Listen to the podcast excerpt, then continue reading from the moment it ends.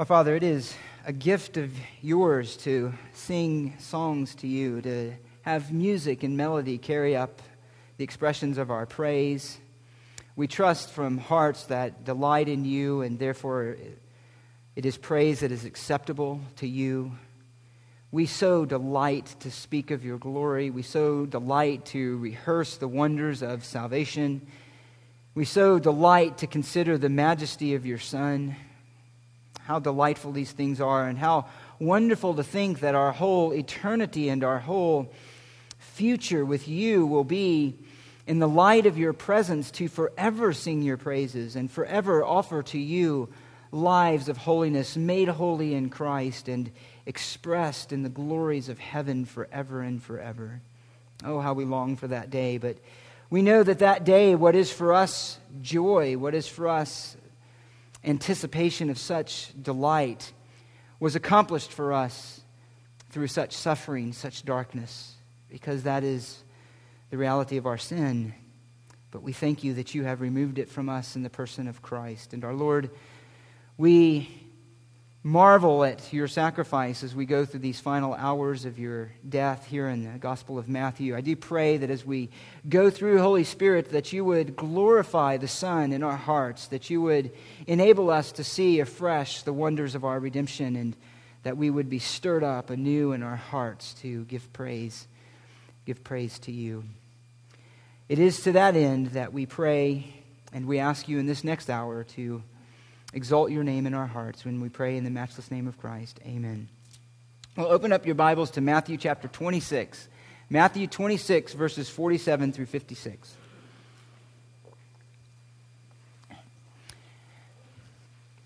Now, as we come to this uh, portion of Scripture, as we go through our what's turned out to be a long trek through the Gospel of Matthew, but we are now coming here to the end, the final hours of the life of Christ.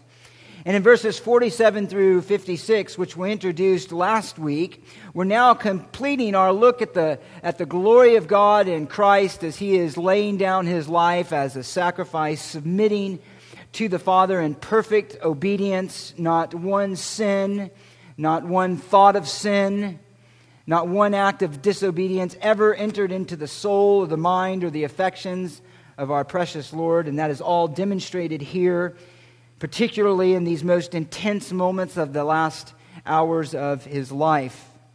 And it is in his bitter suffering that we receive much instruction. It's where we receive much instruction not only in, in our own response to suffering, which we'll consider this morning, but also the response again, and of course, of worship.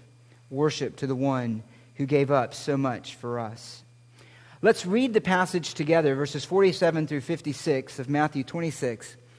We'll recap briefly what we considered last week, and then we'll look at it more closely. Beginning in verse 47 of Matthew chapter 26. Now, while he was still speaking, behold, Judas, one of the twelve, came up, accompanied by a large crowd with swords and clubs, who came from the chief priests and elders of the people. Now, he who was betraying him gave them a sign, saying, Whomever I kiss, he is the one. Seize him. Immediately, Judas went to Jesus and said, Hail, Rabbi, and kissed him. And Jesus said to him, Friend, do what you have come for. And then they came and laid, hands on Jesus and seized him. And behold, one of those who were with Jesus reached and drew out his sword and struck the slave of the high priest and cut off his ear. And Jesus said to him, Put your sword back into its place, for all those who take up the sword shall perish by the sword. Or do you not think that I cannot appeal to my Father, and he will at once put at my disposal more than twelve legions of angels? How then will the scriptures be fulfilled which say that it must happen this way? At that time, Jesus said to the crowds, Have you come out with swords and clubs to arrest me, as you would against a robber? Every day I used to sit in the temple teaching, and you did not seize me. But all this has taken place to fulfill the scriptures of the prophets. And then all the disciples left him and fled. Turn back, if you will, up to verse 47.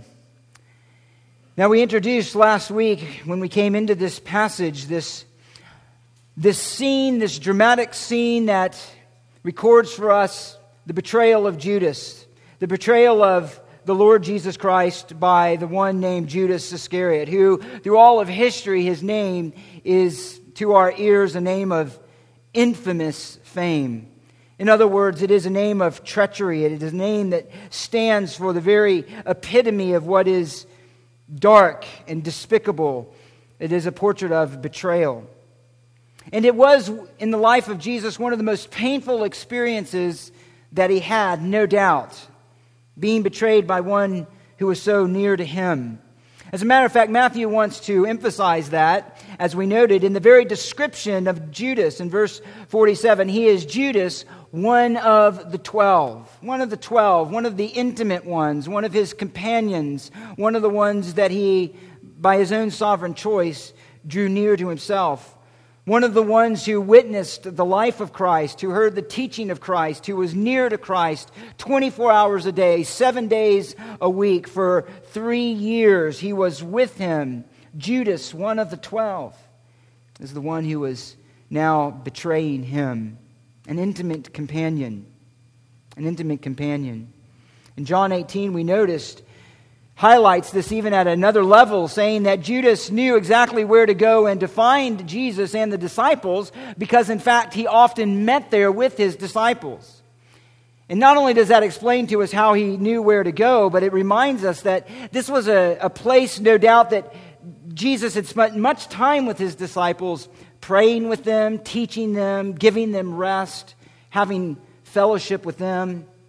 And so Judas knew that place, and so he comes and he finds Jesus. And he comes not alone, but Matthew tells us that he came accompanied by a large crowd with swords and clubs. This crowd was made up of both Jews and Gentiles, chief priests, officers from the temple, Roman soldiers, all together coming and descending upon the Lord Jesus Christ, alone there with his 11 disciples in the garden. And the crowds, in a real sense, then represent, as we mentioned, this arrayed rejection against Christ. Jew and Gentile rejecting their God, their Creator, even their covenant making God, the Jews particularly. This is a reminder then of John's own words that he came into this world and the world did not receive him. He came to his own and his own did not receive him. And so here they are, these crowds, Jews and Gentiles together, coming against Christ in the garden, led by Judas Iscariot. And as he is the one who is rejected by both Jew and Gentile, the world he created, he is also the one who, in this rejection, was accomplishing salvation for both the Jew and Gentile. Let me just remind you of Paul's words in Romans 3. It says this He says, in verse 28, we maintain, or verse 29, or is God the God of Jews only? Is he not the God of Gentiles also? Yes, of Gentiles also. Since indeed God who will justify the circumcised by faith and the uncircumcised through faith is one. And the big idea there is simply this that God is the God of both Jew and Gentile. He is the Savior of both Jew and Gentile by faith. And so here he is with both Jew and Gentile representing the world's rejection of him coming to take him away. They're coming in the cover of night, which is both a picture of their cowardliness. As we mentioned, they were afraid of the people. They were afraid of the reactions of the crowds. They certainly didn't dare come during the day. They were too frightened of the crowds for that, and so they come under the cover of night. But even as we noticed when we read in John chapter 13 that he makes mention to say that Judas went out and it was what? It was night. It was night. It was a picture as well of the darkness of the deed that was being portrayed. And no doubt, I think at least part of this as well is the fact that coming by night is a covering for their own conscience. In other words, they know that what they're doing is not just. They know that what what they're coming against Jesus for is not worthy of the violence that which they're going to take him. And night is even some way to salve their conscience. And we mentioned this is how sin is so often committed at night. The drunk get drunk when? 1 Thessalonians 5. At night. When do people want to do their darkest deeds? At night. Under some kind of covering, some way to salve their conscience against what they know is wicked. And so here they are at night coming against Jesus. And they knew as well, because it was night, that they were going to need some kind of sign. So they didn't want to take the wrong person. And so they had to have some way of identifying who Jesus was. And so Judas is the one then who supplied that sign. And he says in verse 48 Now he who was betraying him gave them a sign, saying, Whomever I kiss, he is the one, seize him. This is really, really, again, incredible. Now, they would have, again, wanted a sign because they wanted to get the right person. It was night. It would have been very easy to uh, grab the wrong one by just not being able to see clearly. So the idea of a sign is understandable at some level, but this is a sign chosen by Judas himself. And any sign could have been chosen, but this is one that displays intimate affection, companionship, closeness, an open relationship of love and care for one another. It is a sign designed by the instigation we noted, really, of Satan himself. What did we read earlier? That Satan had entered into the heart of Judas. He was now completely under the control of the evil one. It was by his own sin that that took place. Jesus had compromised long ago and opened himself up to that kind of influence. But there was a decisive point that came, which is uh, given to us in John 13, of when he ate the morsel and Satan entered into him. This is really the climax then of Satan's own desire to cause the suffering of Christ. That goes all the way back to the garden. You, ye will bruise you on the heel, and you will bruise him on the head. And so here, all of these things are coming together in this kiss of Judas, this kiss of the traitor. And it was there that we left off last week. Let's look at this then. Continue. How did Jesus respond to this? How did Jesus then respond to this? How did he respond to this moment of incalculable deceit and betrayal? Well, there's two statements recorded for us that Jesus gave to Judas. Two statements. And I just want to make a note here, beloved. This is why we have multiple gospel accounts. They're each telling it and bringing out different aspects of the situation, different parts of the scene that just one gospel writer would miss on his own. But when we have them all together, we get a full picture of everything that went on. And so here, one part of that picture is recorded for us in Matthew. And he simply says to him in verse 50, friend, really a muted word for friend, but nonetheless a statement of gentleness. Friend, do what you have come for. No doubt their faces are very close together when they're saying this, looking each other in the eyes, maybe even able to smell each other's breath. He had just kissed him. And as we noticed, it wasn't just a normal kiss. The language there was of an intensified kiss. In other words, it was probably multiple kisses or one that came with some kind of embrace, but it was an intense display of affection. And in that, Jesus looks into his eyes and he says, Friend, do what you have come for. It's a statement that cuts through Judas's hypocrisy with piercing clarity. Piercing clarity. And this should have also then cut through the conscience of Judas like a knife, but it didn't. It didn't. Luke records for us a second statement, Luke 22 48. And he says, Judas, are you betraying the Son of Man with a kiss? Are you betraying the Son of Man with a kiss? Again, the personal address here is, is chilling. It's chilling. But at the same time, it has a mark of tenderness and even a mark of compassion, really, toward Judas. Mark of compassion towards the one who is betraying him. It's difficult to say what kind of tone was in Jesus' voice. Was it that of hurt? Was it that of sorrow? The depth, at the depth of Judas' sin? Now, I want to note here then it's, it's no doubt both of those things sorrowful because of the hurt of one so close betraying him, sadness at the depth of Judas' sin. But I want you to notice here this that the only thing one being deceived here is Judas the deceiver. The only one being deceived is Judas the deceiver. Jesus knows exactly what is going on. And that's part of the glory of the picture, as we mentioned, is that this is a willing submission of Christ to the plan of the Father. He knows exactly what is going on. He is willingly meeting his betrayer. It's perfect submission of Christ. And I would suggest to us as well, beloved, and we need to, to think about this that God sees through every one of our hypocrisies and every one of our lies, doesn't He? He sees through every one of them. If you live a life of deception, if you commit a deed of lying, the only person that's really being deceived is the one doing it. The only person here really being deceived is Judas himself. And the same with you, the same with me. And I would even ask are there any here who have some kind of secret sin that you think that is being hidden from God himself?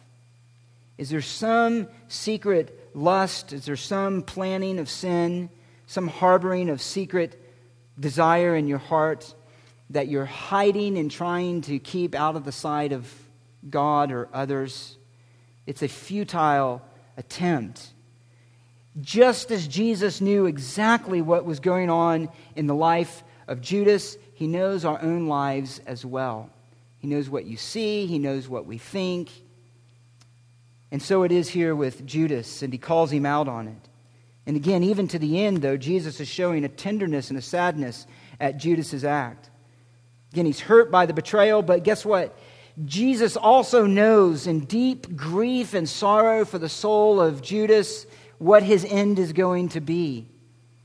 He knows it's going to be destruction. He already mentioned it up in verse 24. It would have been good for him if that man had not been born. And not only is Judas or Jesus grieved at this future of Judas, but Jesus also knows that all judgment has been given to the Son. John chapter 5, 22. Jesus is going to be the one who, for eternity, executes that judgment. But here he's on the receiving end. Now, that's all we have in the account of Matthew, but I want to take you back just quickly. Turn over to John chapter 18. John chapter 18. There's one other episode to consider here as we wrap up this first point. John chapter 18, which is the suffering of Jesus. Now, in John chapter 18, as I mentioned, is supplemental to uh, the scene that we have abbreviated for us here in the Gospel of Matthew. And again, this is the glory of having these multiple witnesses, these multiple testimonies to these events. And so John unfolds for us some details that aren't there. Now, after receiving the kiss of Judas, and it is possible also that it happened before the kiss of Judas, um, it's hard to be precise on that. But I think most likely it's after receiving the kiss of Judas, we have this account for us in John 18. He says this in verse 4 so Jesus, knowing all things that were coming upon him, went forth and said to them, Whom do you seek? And they answered and said, Jesus the Nazarene. He said to them, I am he. And Judas, who also was betraying him, was standing with them. And so when he said to them, I am he, they drew back and they fell to the ground. And therefore he asked again, he asked them again, Whom do you seek? And they said, Jesus the Nazarene.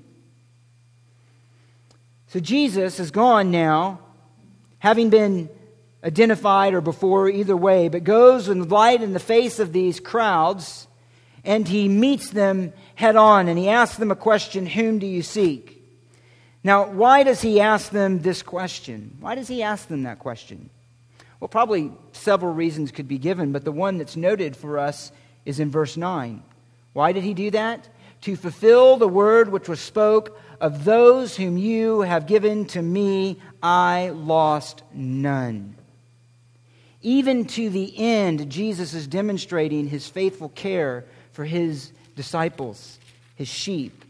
And really, it's a fulfillment of his promise. Don't turn there. In John chapter 10, he says, Look, he says, the, the, the, the wicked shepherd, the one who is only a shepherd in name, flees in verse 13 because he is a hired hand and is not as concerned about the sheep. So when a wolf comes in verse uh, 12, He sees the wolf coming. He leaves the sheep and he flees, and the wolf snatches them and scatters. But Jesus is not like that wicked shepherd. He's the good shepherd, he's the perfect shepherd. Not only does he not flee, but he tells us that he is the one in verse 14 that knows his own, and in verse 15 lays down his life for the sheep, that he lays down his life for them. He says in verse 18, No one has taken it away from me. I lay it down. I have authority to lay it down. I have authority to take it up again. And he does so for those who were given to him as a faithful shepherd, as a faithful shepherd. And so here he is in the midst of this scene, in the midst of his submission, in the midst of what would look like his weakness, in the midst of his taking on such betrayal by Judas and this uh, violence of these crowds, is yet acting as sovereign Lord. Acting as sovereign Lord. He spoke, and these crowds who think that they are the ones with the power and the ones in control, and they fall down they fall down. Now, some say that it's because of the moral authority at which he spoke. Some say it was the power the name itself. And then when he spoke it, they were taken aback by it and they, they fell down to the ground. Some say that it was because he emerged from the darkness and they were simply overwhelmed by his sudden presence. However, none of these is really sufficient the leaders had heard the name before and wanted to stone him. And it's hard to believe his emergence from the shadows would have stunned them enough to fall down. And they had continually witnessed his moral authority and had not had the same reaction. What's going on here? It's best simply to see it as this. At the name of Jesus, at the very command of Jesus, the Spirit from the Father simply overwhelmed them and they fell back. They were so impacted in that moment at the one who was standing before them that they simply fell to the ground. They simply fell to the ground. It was a powerful, powerful moment. And really, I think it's probably not wrong to see here that God is giving some kind of foretaste into what's going to happen at the end of the age, right? And Jesus is going to return, and he says, What in Philippians 2? That every knee will bow and every tongue will confess that Jesus Christ is Lord. And here they are, really against their own will in some sense, bowing their knee before the one who is giving up his life to them. But notice that they continue to arrest him. Isn't that striking? Isn't that striking? They fell to the ground and they continue to arrest him. But that's in fact what happened. And it's in fact the very, the very testimony that though they felt the power of the person of Christ, they did not fully understand. Paul says if they, the rulers of this age would have known that he was the Lord of glory, they would not have crucified him. So even though they, they felt something, it was not enough to convert their hearts. And beloved, this is not unlike us today and many today who would feel powerfully an impression upon about the glory of Christ or be convicted at some moment about sin and be able to just continue on with the life unchanged. It happens all the time. He talks about some who receive the word with joy, but they just continue on. They just continue on. That's how it was throughout the ministry of Jesus. No doubt they were convicted and powerfully impacted with his person, but they continued on. They continued on. And so it is here. We have an entire testimony of a generation of a nation who did that.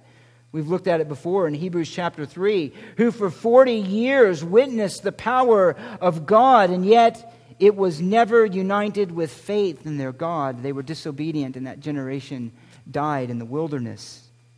And so here he is. Here he is standing before them even in this is a mercy. Even in this, really also has a sense of a testimony, like he's bearing witness to his glory, even to the end. Even to the end, these could have responded, and yet they didn't. They didn't. And so we have the testimony of blazing light before such darkness. He is the light that shined in the darkness. But the darkness did not understand it, did not overtake it, did not comprehend it. It was totally foreign to what this darkness could grasp. The glory of God before them, and yet they cannot see it. And again, this happens all the time. the glory of God on the pages of Scripture. And some here, I would ask, you know, do you see the glory of God on the pages of Scripture? Do you see the glory of God in the gospel?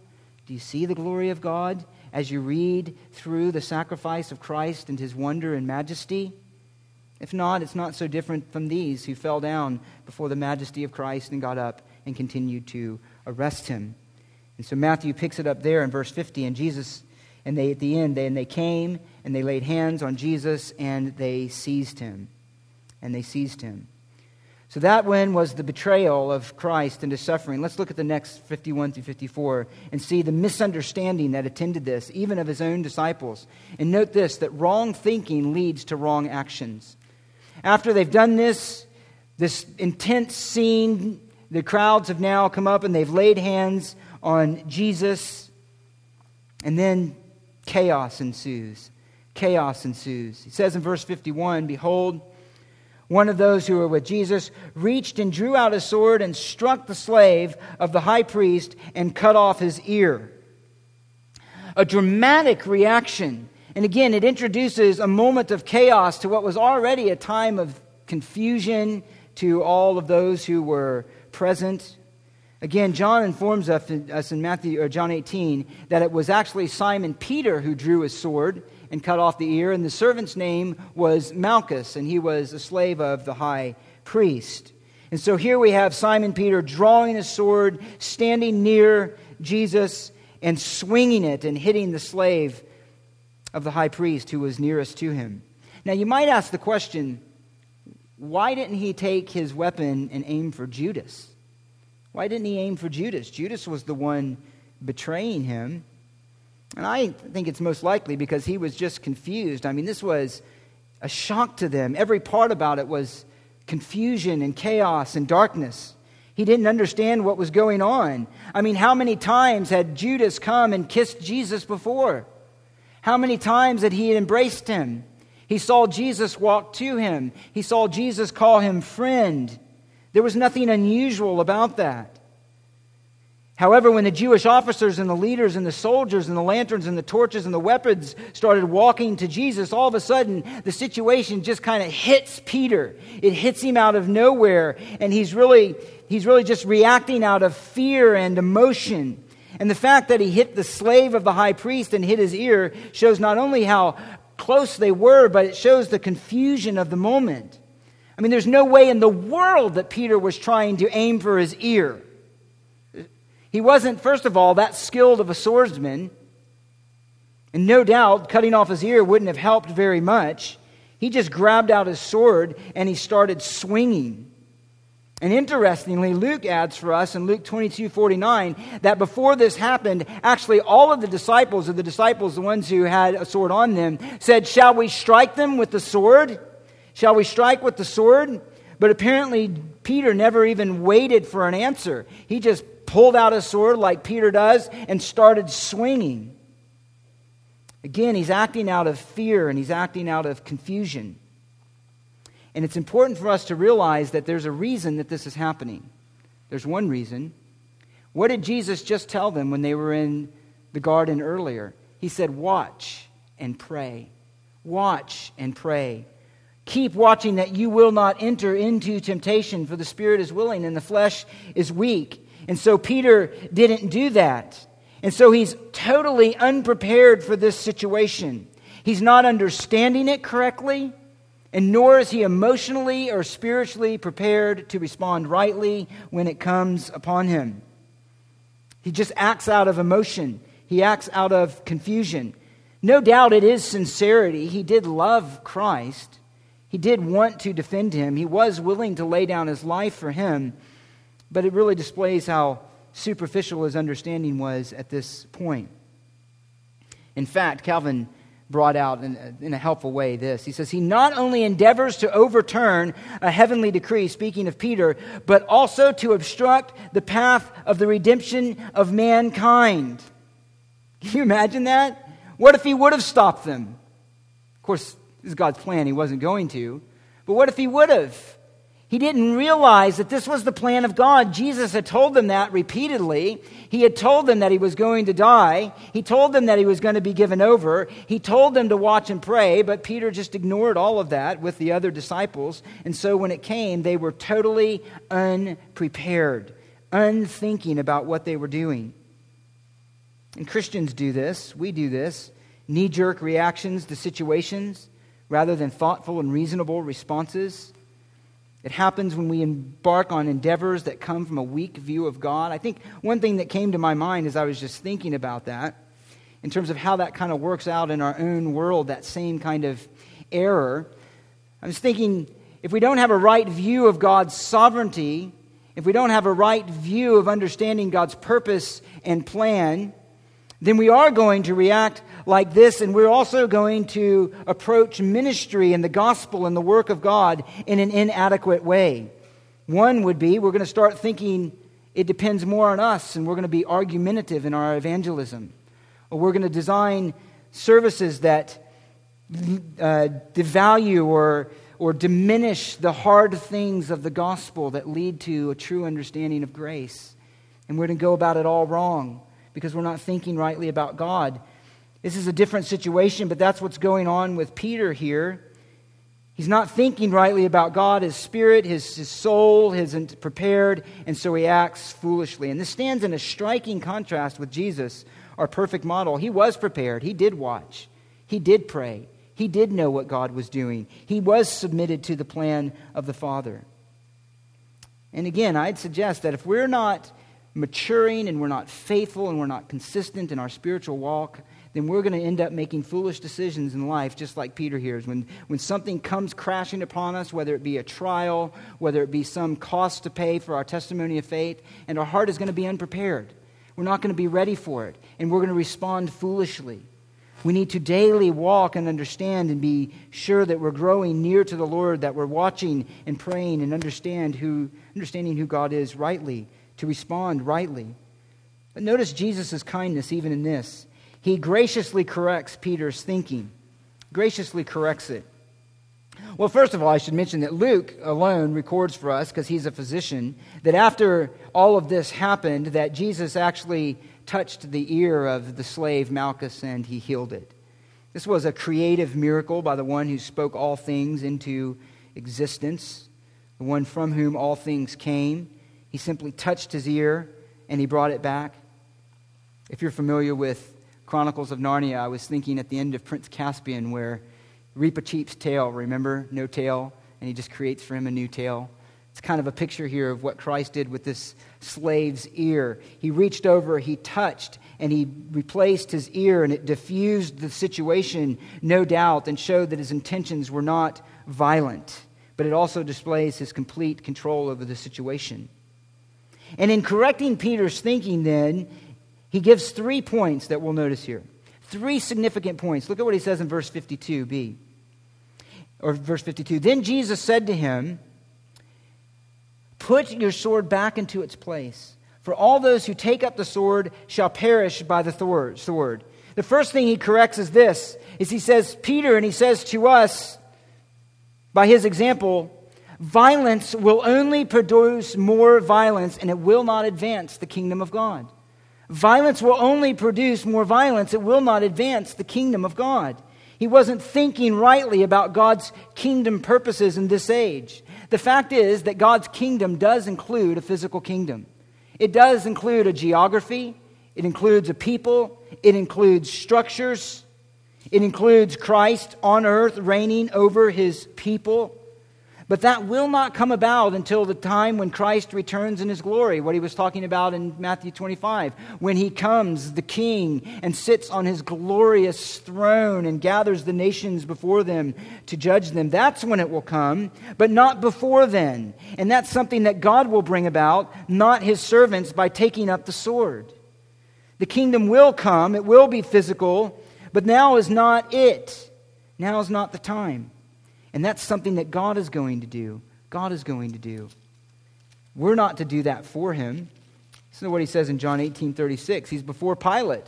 Remember, Pilate, just listen. who was questioning him about his kingdom, and Jesus answered in verse 36 My kingdom is not of this world. If my kingdom were of this world, my servants would be fighting so that I would not be handed over to the Jews. But as it is, my kingdom is not of this realm. It's not of this world. It's not of this time. If it were, he'd say, Hey, Peter, grab your sword and go fight. But in fact, it wasn't. And so he tells him, Peter, put your sword away. Put your sword away. God will establish his kingdom, God will punish his enemies. That's God's object, uh, priority. It's not ours. It's not ours. Ours is to love our enemies, submit to our true king, submit to the government as long as it doesn't cause sin, lay down our lives for the gospel and the salvation of his people. Now, let me just want to mention here that this statement is not addressing things like law enforcement, Christians and military, and so on and so forth. He's not addressing self defense and all of those kind of questions. He's addressing the nature of the gospel and God's kingdom work in this age. That's what he's addressing. The government does bear the sword, and it doesn't bear the sword for nothing. God works through the authority of government. That's not the question he's ad- addressing here. He's addressing how we conceive of the kingdom of God and how we conceive of God's work in that kingdom. I want to make a footnote here. He says over in Luke chapter 22, actually, where he tells his disciples to buy a sword. He tells them to buy a sword. Is that a contradiction? Of course not. That makes clear all the way through the Gospels and Luke in his statement here. When he says buy a sword, he's simply saying there is saying, look, the gospel is going to bring conflict in this world. It's going to destroy peace. Be ready for the conflict that's going to come. The sword there is metaphorical of the danger of the conflict that will come because of the gospel. But here he tells them that's not how it's going to advance. Why? Because the kingdom is first spiritual. It's first spiritual. It has a physical element to it, but it is first a spiritual kingdom. Luke 17 21, he says this The kingdom of God is in your midst. He began the very announcement of the kingdom with what? Repent, for the kingdom of heaven is at hand. Repent, have faith in Jesus. That's how you enter into the kingdom. The announcement of God's work is the announcement first of entrance into the kingdom, yes, through the new birth of the Spirit, shown in the repentance and faith of those in whom God works. It's a spiritual advancement. The heart of the kingdom now is the heart of redemption. It's the message of redemption. It's the message of salvation in Christ. It's not the sword. It's not the destruction of God's enemies. It's not praying imprecatory psalms against all of those who reject the gospel. It is a message of the gospel of grace. Listen to Paul's words. He says in Acts 20, He testified solemnly of the gospel, listen, of the grace of God. And it was that message of the gospel of the grace of God that was the heart of his preaching the kingdom, he says in verse 25. He was preaching the kingdom, and what was he doing? He was preaching salvation in Christ primarily. Salvation. And so it means this that the advancement of the kingdom then is the advancement of the gospel. How do we fight in the kingdom of God? How do we fight as Christians? How do we take up arms as Christians? We do so. What forms in your mind? How do we do that? We do that with the truth. We do that with the truth of the gospel. We do that with the truth of the gospel. Listen to what he says in 1 Corinthians chapter 10 or 2 Corinthians chapter 10. He says this For we walk in the flesh, but we do not war according to the flesh, for the weapons of our warfare are not of the flesh, but divinely powerful for the destruction of fortresses. And we are destroying speculations and every lofty thing raised up against the knowledge of God, and we are taking every thought captive to the obedience of Christ. How, if you are a Christian, do you fight in the kingdom? You fight by being faithful to the truth, by knowing the truth by tearing down strongholds and those things that are raised up against the knowledge of God.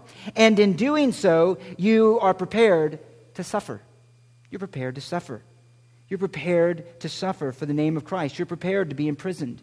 You're prepared to be killed. Because that's how the kingdom of God advances right now. That's how the kingdom of God advances in this age.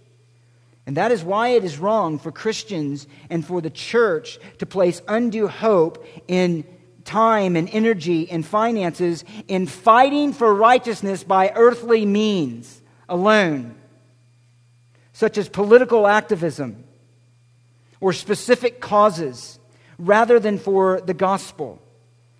The gospel and our desire for righteousness brings us into contact with certain causes for righteousness, for sure.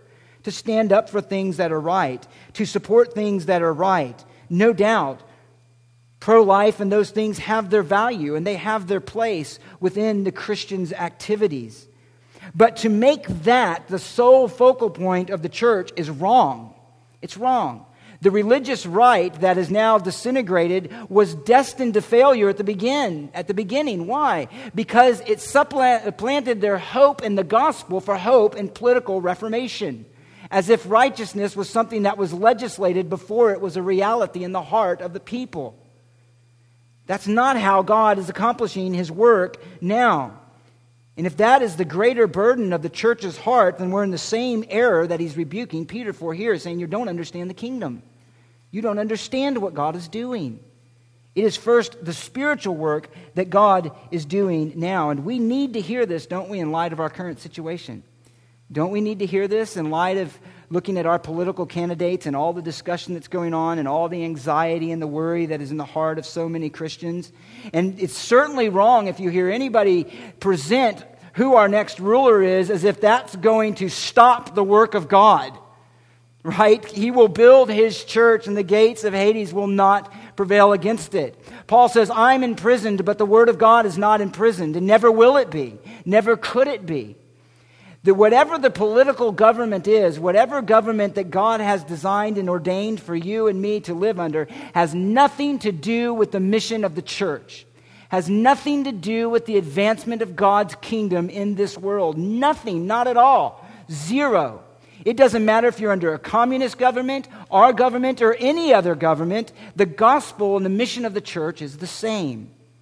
That's why, even in places where there's much oppression against the truth, the gospel is flourishing. The church is flourishing. It's exactly the opposite of Islam. It's exactly the opposite of Islam and those who think that somehow coercion physically will bring about spiritual purposes. It's exactly the opposite of the Crusades that were totally an act of sin and had, very, had nothing to do, actually, with the advancement of the kingdom of God. It's simply wrong. Again, let me just, Calvin was helpful in this.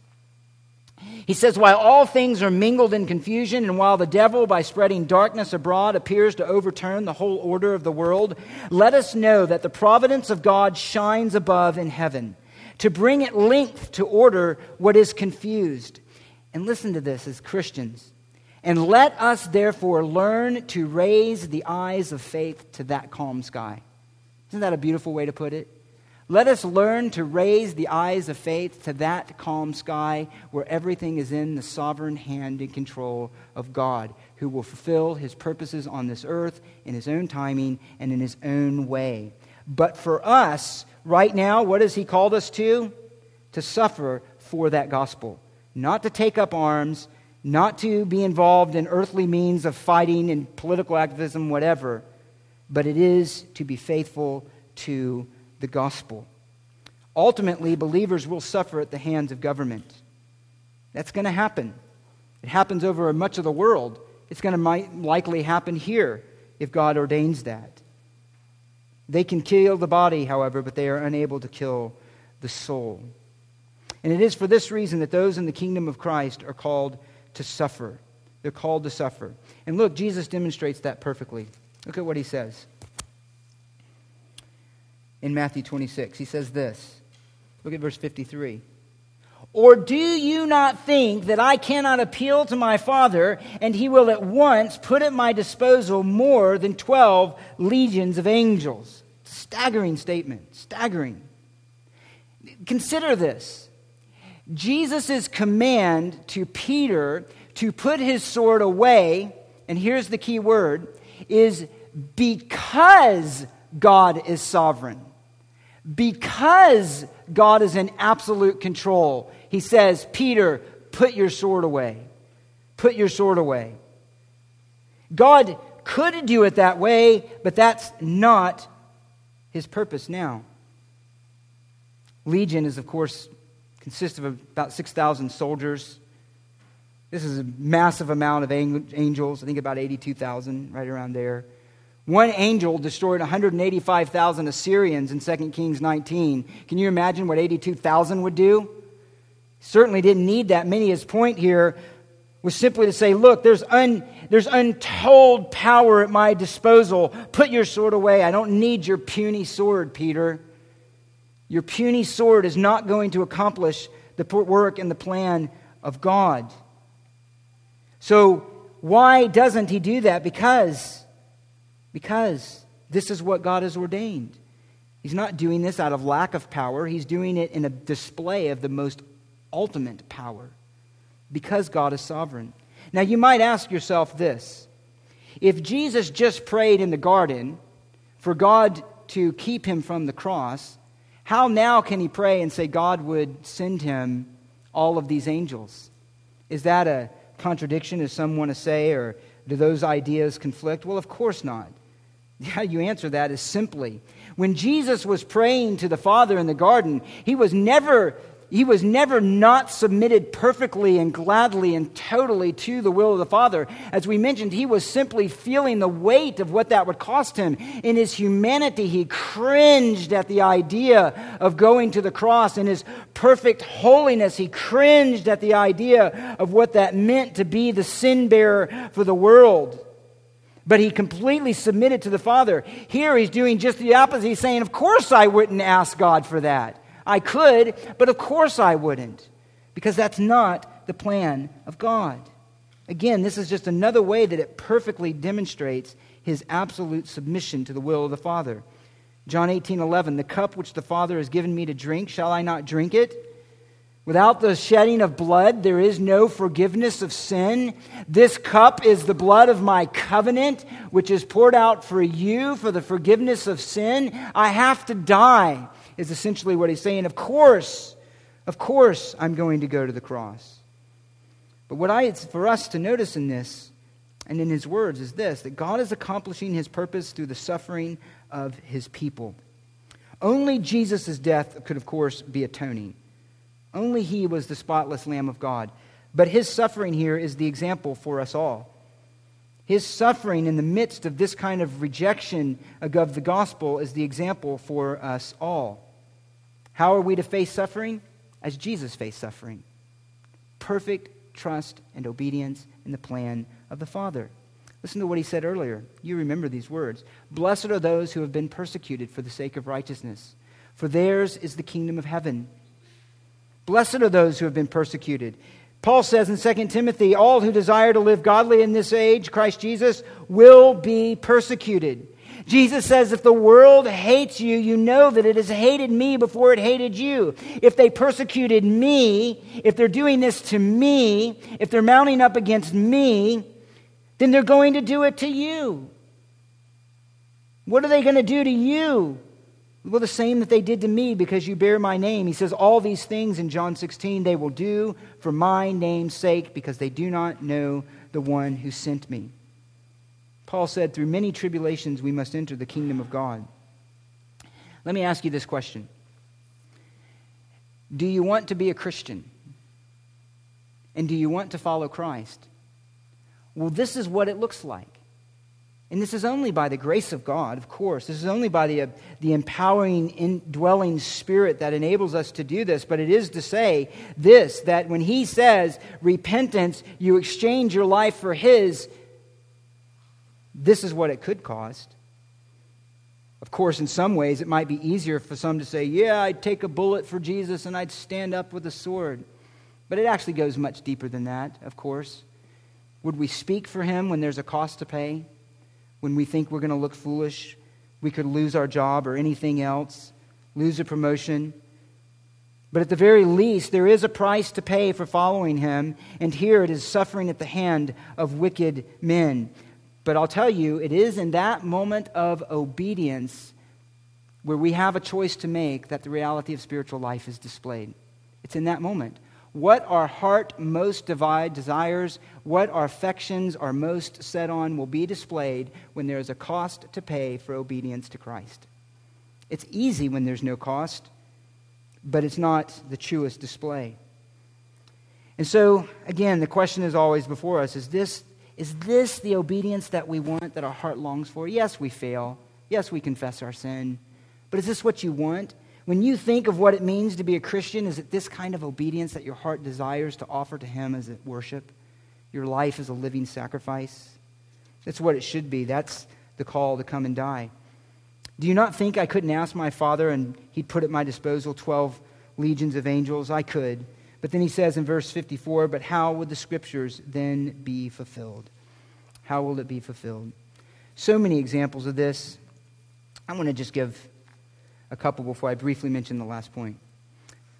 Well, we, we know the example of Peter and the apostles in Acts 5 and others where they, were, they went away rejoicing because they were able to suffer for Christ. And even in the midst of the context of their receiving the suffering, they praised God who was the creator of the heaven and earth. They praised God in chapter 4 for the one who was in control and working out his plan when all the might of the world was against Jesus and they crucified him and they, he gave himself over. But I want to look particularly just at Peter's own lesson because he's really the, the center here for us, the one who Jesus is addressing, though he's talking to all of them. When he says you, it's actually plural. He's talking to all of them. He's addressing Peter, but addressing all of them, really. And he says this in 1 Peter What lessons did Peter learn?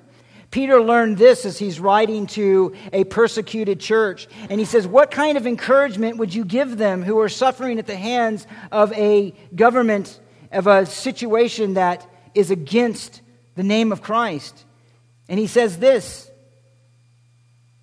Blessed be the God and Father of our Lord Jesus Christ who has caused his great, who according to his great mercy has caused us to be born again to a living hope. A hope that is through the resurrection of Jesus Christ. A hope that has an inheritance which is imperishable, undefiled, and will not fade away. A hope that knows it's protected by the power of God through faith for salvation ready to be revealed. In other words, we have a certain hope, and it's not in this world. It's not in this world. It is in Christ and the one is coming. It is a joy in our salvation. So, with this hope, how are we to respond? He says in chapter, thir- uh, chapter 2, verse 13 Submit yourselves for the Lord's sake to every human institution, whether to a king as the one in authority, or to governors as sent by him for the punishment of evildoers and the praise of those who do right. For such is the will of God, that by doing right you may silence the ignorance of foolish men. What he doesn't say is start a revolution. What he doesn't say is rebel. He says submit and trust God. You say, well, that's too much. Well, he says, look at the example of Jesus after he already tells them, if you're a servant, you do the same thing. And then he says, he looks at Jesus and he says, he left for us an example to follow in his step. While being reviled, in verse 23, he did not revile in return. While suffering, he uttered no threats, but kept entrusting himself to him who judges righteously. And for him it was an atoning suffering. He himself bore our sins in his body on the cross so that we might die to sin, live to righteousness, for by his wounds you are healed. And then he tells them again over in chapter 4, verse 12. He says, Beloved, do not be surprised at the fiery ordeal among you which comes upon you for your testing, as though some strange thing were happening to you. Now we need to hear that because we live in America and we act as if some strange thing in the universe were happening because Christ is now no longer a means of getting respect, but dishonor in our culture, of being called foolish and stupid and a hater. And we're surprised sometimes. And Peter's word is saying, Don't be surprised. Why are you surprised? Be surprised that you've had so long without that happening because of God's mercy and kindness. Don't be surprised if some strange thing are happening to you. But listen to this to the degree that you share the sufferings of Christ, keep on rejoicing, so that also at the revelation of his glory you may rejoice with exaltation. He says at the end of the chapter, therefore, those who suffer according to the will of God shall entrust their souls to a faithful Creator in doing what is right. Jesus is our model. So, what do they do? They come with their swords, they come with all that. And he says, Look, God's in control, He's in absolute control. Submit. Submit. That's not how God's going to advance his kingdom. Right now, God's people are going to suffer. When he returns, they will be exalted in glory with Christ. Understand the nature of the kingdom. What is our job? It is to be faithful to the gospel. And then, lastly, and I'll just mention it and we'll pray. He says this They came and the crowds he says, If you come out with swords and clubs to arrest me as you would a robber, every day I used to sit in the temple teaching and you did not seize me. All this has taken place to fulfill the scriptures of the prophets. And then all the disciples left and fled him. And I'll just mention the last point it is the mistreatment, that the wicked act in violence and hypocrisy. They knew that wasn't the nature of his ministry. They knew that. It was total hypocrisy and wickedness for them to come with swords and all of that as if against a robber. And we see this all the time. Christians called haters, Christians who endure acts of violence and are called the wicked ones, while those who are committing the acts of violence are counted as being right. Such is the hatred against Christians, and such as it is here. It's totally unreasonable. It doesn't make any sense, but that's the nature of it. That's the nature of it. It makes sense because, as Jesus said in Luke 22, this hour and the power of darkness are yours. But we, beloved, are to trust our sovereign God. Trust our sovereign God. And Him who was led to the slaughter as an example for us is also the one who will never leave us in our own suffering that He may call us to. We must be about the King's business, which is faithfulness to the gospel. That is our goal as a church. That is our goal as Christians. And then, as we can say with Paul, and we'll do this and pray, he says at the end of his life, At my first defense, no one supported me, but all deserted me, just like with the Lord. But it may it not be counted against them. But guess what? The Lord stood with me and strengthened me, and the Lord will rescue me from every evil deed and will bring me safely to his heavenly kingdom. To him be the glory forever and ever. Amen. Let me pray, and this will be our closing benediction, the prayer. Father, thank you for this, your word. Help us to help us to grasp the reality that we live in in a, in a fallen world and help us to grasp the glory of our redemption in Christ and the nature of the kingdom. And keep us faithful to the end. Keep our priorities as your priorities. Keep our loves and our affections as your loves and affections. Keep us faithful, Lord, because we know I know, and all of us know here who know you, that it's not in our own strength that we can do that. It's not by our own power. It's not by our own determination of will. But it is by your Spirit in us. It is as we rely on you day by day, as we learn, as we continue to learn and grow in our understanding of your greatness and glory, that you will strengthen us in whatever you call us to do. Maybe it'll be physical suffering. Maybe it'll be the persecution of a government. Maybe it'll be many other things, but help us. Help us in that moment to obey you, to trust you, and therefore demonstrate our love for you and your worthiness to be loved and followed. We do pray these things in the matchless name of Him who died and rose again for sinners. The name of Jesus. Amen.